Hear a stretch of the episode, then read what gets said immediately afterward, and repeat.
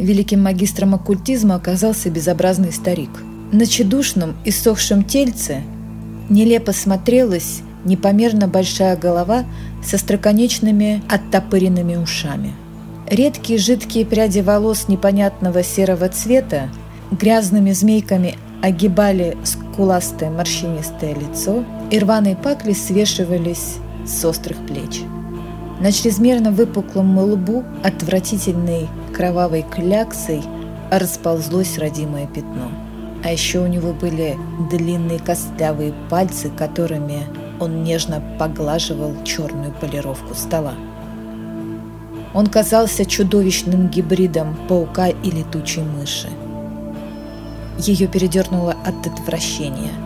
Старик, видимо, почувствовал это, и его узкие губы растянулись в виноватой усмешке. Он сделал приглашающий жест, предлагая сесть напротив него. «Зачем я пришла сюда?» – с отчаянием подумала она. «Идиотка, доверчивая дура!» Польстилась на красочные буклеты. Маг и волшебник – за три сеанса исполнит самые невероятные ваши желания. Бред, непростительная глупость, паранойя, а еще грех. Нельзя ходить к экстрасенсам. Сделав над собой усилие, она пересекла комнату и плюхнулась на стул. С вызовом посмотрела на магистра, тот тоже молчал, пристально глядя ей в глаза. Она смутилась, отвела взгляд. В помещении было холодно, несмотря на потрескивающий в углу настоящий камин. А еще было страшно. «Бежать! Бежать отсюда без оглядки!» «Здравствуйте, сударыня!» От звука его голоса, молодого и звонкого, она едва не подскочила на стуле. Неловко кивнула в ответ. «Я знаю, что вас привело ко мне». «Неужели?» Я сама толком не знаю. Старик улыбнулся. Зато это хорошо знаю я. Простите, она порывисто встала. Я зря пришла сюда. Ведь вы заплатили за прием немалые деньги. Ничего не поделаешь, такая я непрактичная. Надеюсь, мои деньги пригодятся вам. Может, сходите в парикмахерскую? Вам не говорили, что вы сильно обросли? Ее рука легла на ручку входной двери, когда раздался его насмешливый голос. «Жаль, что вы не увидите Спасителя, не побываете на балу, не будете жить в Италии и, простите, не потеряете невинность». Она столбенела, по лицу разлилась краска стыда. «Не смущайтесь, милая, мне действительно многое известно. И потом, в ваших желаниях нет ничего необычного. Некоторые жаждут получить намного больше. И поскольку она продолжала стоять, магистр повысил голос. «Вернитесь и сядьте!» Когда она на негнущихся, ватных ногах послушно поплелась обратно, в голове надрывно зазвучал чей-то голос. «Беги! Прошу тебя, беги!» По лицу ее от напряжения струился пот. Тело сотрясал мучительный озноб, словно преодолевая невидимый барьер, продираясь сквозь густой осязаемый туман, она добралась до стула и тяжело села. «А теперь, сударыня, прошу вас, снимите свой нательный крестик и положите сюда». Старик подвинул к ней шкатулку из красного дерева. «Вот оно, начинается, я не хочу!» Когда она снимала с шеи крест, справа раздался чей-то испуганный шепот. «Прошу тебя, не делай этого! Нет!» Крестик упал в багряно-черный зев шкатулки, и старик проворно захлопнул крышку. Ей показалось, что он облегченно перевел дух, зато у нее за спиной кто-то обреченно застонал. Ей хотелось оглянуться, но было слишком страшно. Магистр улыбнулся и подмигнул тому, кто был у нее за спиной. А теперь пошел вон. Вон отсюда. Хлопнула входная дверь, и ее захлестнула невыносимая волна отчаяния, словно Она потеряла что-то самое ценное в жизни, то, без чего нельзя обойтись. Слезы потекли по щекам, замерло и остановилось сердце. Ну-ну, сударыня. Старик опустил на ее руку свою шершавую ладонь. Все хорошо, не нужно печалиться. Просто для перемещения нельзя иметь ни одной металлической вещи. Таков порядок. Удивительно, но его прикосновение вернуло ее к жизни, успокоило. Тревоги отступили. Вы сказали перемещение? Да, я так сказал. Вы ведь хотели лицезреть Спасителя? Законное желание. Вы посещаете церковь, ставите свечки, но при этом постоянно задаете себе вопрос, а есть ли Бог? Не надо смотреть на меня с таким возмущением. Я знаю, что говорю. Открою вам тайну. Бог есть. И вы сейчас в этом убедитесь. Прошу вас, сударыня, смотрите в центр моей ладони. Магистр протянул к ней руку, театрально прищелкнул пальцами. В середине его ладони вдруг появилась маленькая светящаяся точка. Она росла, увеличивалась и вдруг заполонила все невероятно ярким ослепительным светом. От нестерпимой рези заболели глаза. Солнце. Слишком яркое солнце. Как больно глаза. И жара. Почему так жарко? Кто-то грубо толкнул ее, она едва удержалась на ногах. В уши ворвался трубный рев, словно разом завопили тысячи людей. Ее снова толкнули. Что это?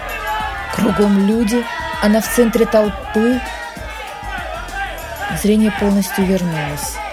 Площадь, а вокруг тысячи людей в древней странной одежде.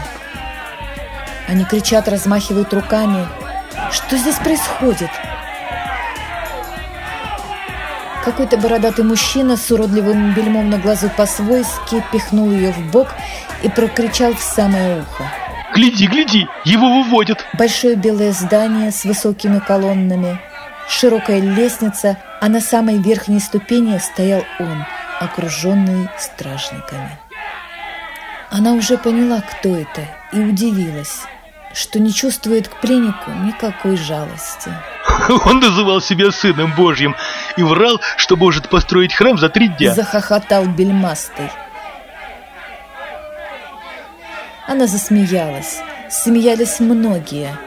Потом вышел какой-то человек в нелепой белой простыне и спросил толпу, что нужно сделать с пленником.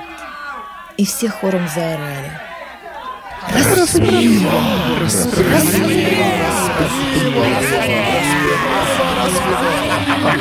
Она тоже кричала и даже разозлилась, что прокуратор упорствует – и, похоже, хочет отпустить лжеца. Потом была Голгофа, и небеса вдруг потемнели, небеса разверзлись, и голова ее раскололась на части –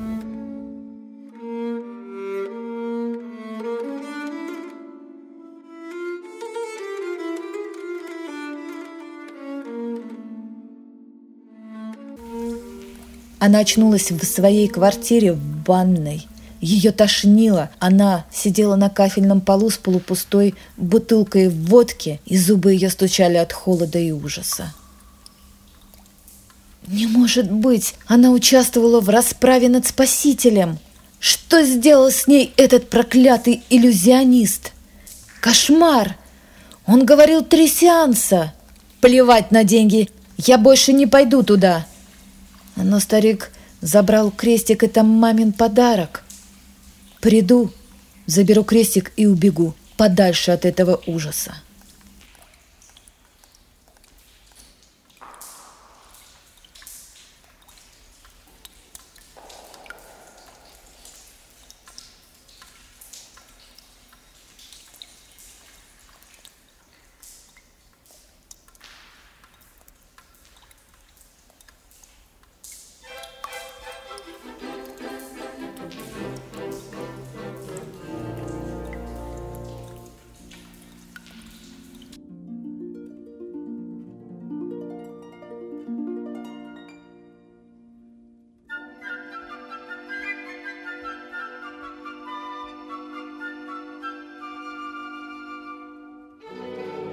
Она не убежала.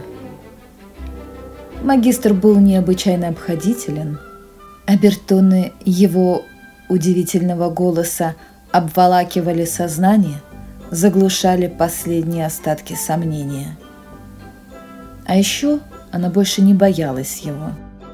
Кажется, вам было желательно отправиться со мной на маскарад? Или, как говорили на Руси в ту эпоху, машкера, судар, не извольте. Выбираем век, костюмы, характеры. О, несносные. Я вижу, вам по вкусу одеться, как Наталья у Крамского. А представление мы должны разыграть в Сан-Суси лет за 50 до ее рождения.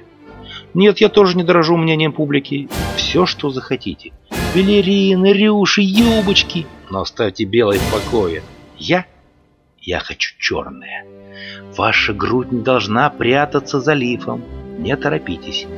Я назначил вам цену и обещаю, снисхождения не будет. А час расплаты по условию тоже выбираю я. Взгляните на себя. Сейчас зеркало лопнет от зависти. Какими прекрасными становятся ваши глаза, когда их посещает растерянность. Какой сияющий румянец на ваших щеках зажигает возмущенное сердце. А вот уже озноб сомнений промчался по спине. Слепила губы дрожь, а гордость подняла подбородок. Да, с каждым разом мне приходится тратить все больше усилий, чтобы высечь из вашей скромности искру смущения. А скажите прямо, стоило ли вам столько нет сохранять невинность, чтобы пожертвовать ее первому встречному шарлатану, который обещал вам исполнить три ваших желания? Признаюсь, первый меня поразил – показать Спасителя. Обычно меня не просят об этом даже папы. Тем более, что на Рождество его появление на свет вам показывают в вердепах бесплатно. Второе нет, оно довольно обычно. Если вы готовы, мы отправляемся сейчас. Да, вот только я посажу вам пару мушек на грудь и подбородок. Что одену я? Хм, рядом с вами я могу быть лишь в костюме шута. А вот и мой дурацкий колпак с бубенцами. Ну что, как говорил Юра Гагарин, поехали? Будьте осмотрительны. Не дарите свою невинность первому встречному. Выберите достойного паренька, благо их на балу предостаточно. Но-но, не дуйте, шучу. Как в прошлый раз. Смотрите в центр моей ладони. Она была счастлива. Ее появление на балу в сопровождении отвратительного карлика магистр был невысок ростом, не осталось незамеченным. Кавалеры на перегонки спешили сделать ей комплименты. Дамы в шикарных платьях бросали на нее завистливые взгляды. Играла музыка. Тысячи свечей трепетали в люстрах. Сверкали бриллианты – от резкого запаха парфюма кружилась голова. Она пила шампанское из высокого бокала и беззаботно смеялась. Все изменилось, когда появился он. Высокий широкоплечий блондин в золоченой маске. Его натуральные волосы она первоначально приняла за кудрявый парик. Синяя бархатная треуголка, обшитая белым мехом, залихватски сдвинута на затылок, а золотая вышивка на конзоли слепила глаза. Бесцеремонно отогнав от нее какого-то хилого ухажера, он галантно поцеловал ей ручку и пригласил на танец. Магистр недвусмысленно подмигнул ей и затерялся в толпе. А прекрасный незнакомец уже закружил ее в танце – из-за бального гула она не расслышала его имя, но это было неважно. Она знала одно.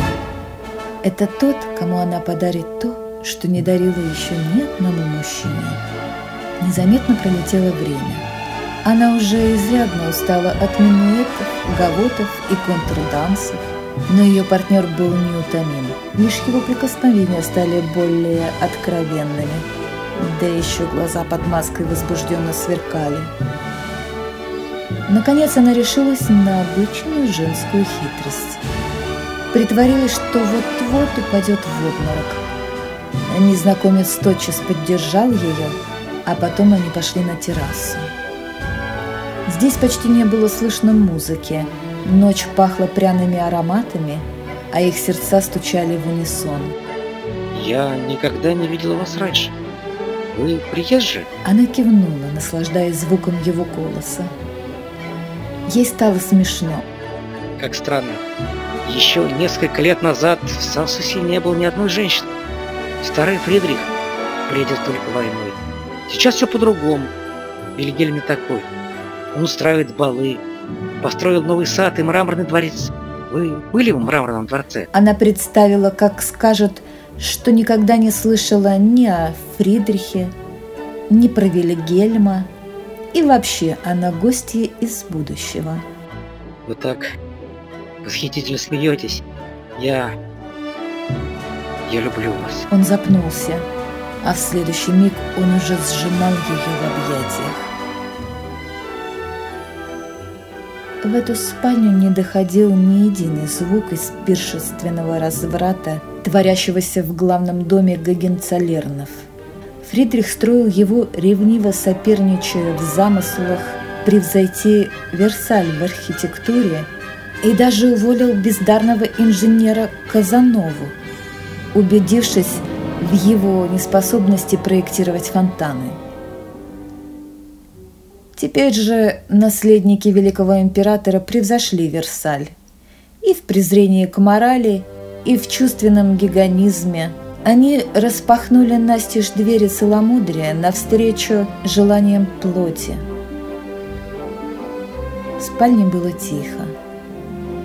Едва они оказались здесь, на свет, живший в красивом позолоченном канделябре, обрушилась треуголка ее кавалера. Она едва успела рассмотреть на потолке тени нарисованных ангелов, огромную кровать, стоящую в центре зала на подиуме, покрытую балдахином из органзы. Затем хотела что-то сказать, о чем-то попросить, но он не позволил ей этого. Я все сделаю сам. Ты будешь послушной и счастливой. Не бойся. Она не боялась. Она повиновалась ему с бесстыдством, присущим только перебродившей похоти и истинной невинности. Она с восторгом следовала указаниям его сильных рук, пальцев, животной силы, брыжущей из закаленного тела. Кто посмеет остановить его сейчас? Кто посмеет встать на его пути? Какая крепость не сгорит в огне его страсти? Какие преграды остановят таран любви? Если ловец жемчуга уже наметил свою добычу? И разве существует на свете еще что-нибудь, о чем следовало подумать? Вспышки огнива. Он зажигает свечу и идет к ней. Она прекрасна. Она совершеннее всех, кто испытал с ним первый опыт. От нее исходит сияние – невероятная божественная эманация. Она лежит на спине, раскинувшись, в ожидании продолжения. Она не помнит себя и не помнит нашего уговора. «Кто здесь?» Она вскочила и встрепенулась. Щурится, с трудом напрягает глаза.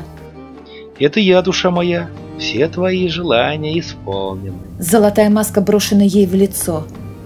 Странное существо, смесь паука и летучей мыши, редкие жидкие пряди волос непонятного серого цвета грязными змейками огибают скуластое морщинистое лицо и рваные паклей свешиваются с острых плеч. «Магистр?» «Нет, я принц», — передразнил ее старик. Его смех скрежетом выцарапывал из ее глаз слезы ржавой шиной наехал на беззащитное сердце и неожиданно попытался проникнуть безжалостным стеком внутрь раковины, где недавно был полноправным хозяином.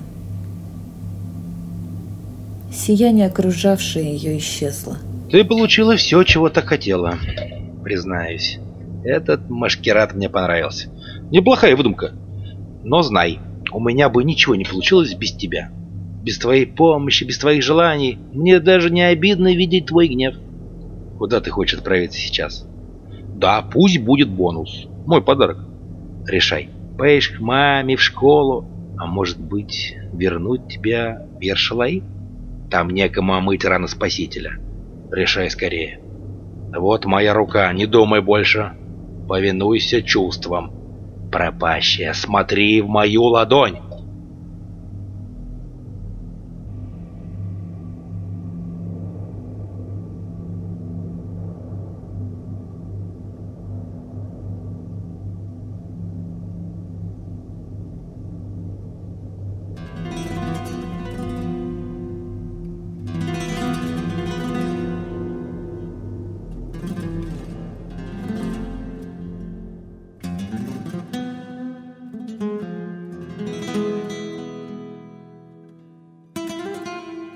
Венеция. Ночь. Купающаяся в черной воде луна.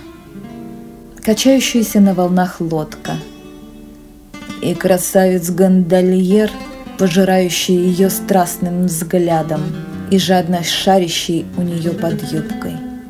В тот момент, когда они слились в жарком поцелуе, за тысячу верст отсюда – Старик-магистр брезгливо поднял шкатулку из красного дерева и швырнул ее в огненную пасть камина. И когда маленький крестик расплавился и стек серебристой слезой на раскаленные угли, она оттолкнула от себя любовника и издала вопль боли, муки и первобытного ужаса.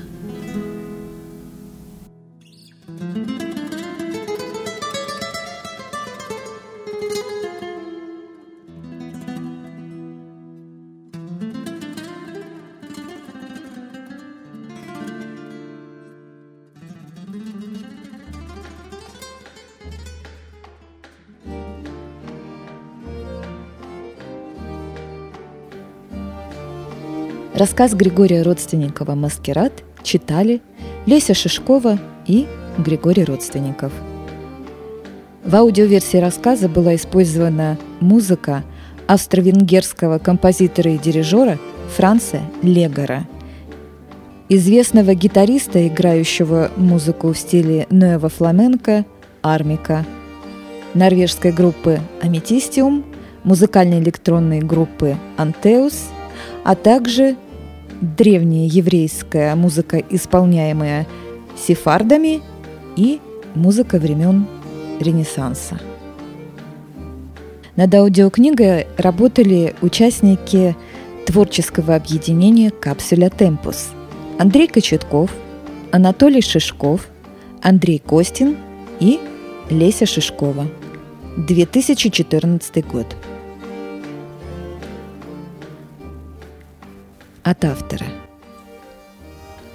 Этот рассказ посвящается не тем, кто потерял себя, не тем, кто обрел себя, а лишь тем, кто стоит на распутье.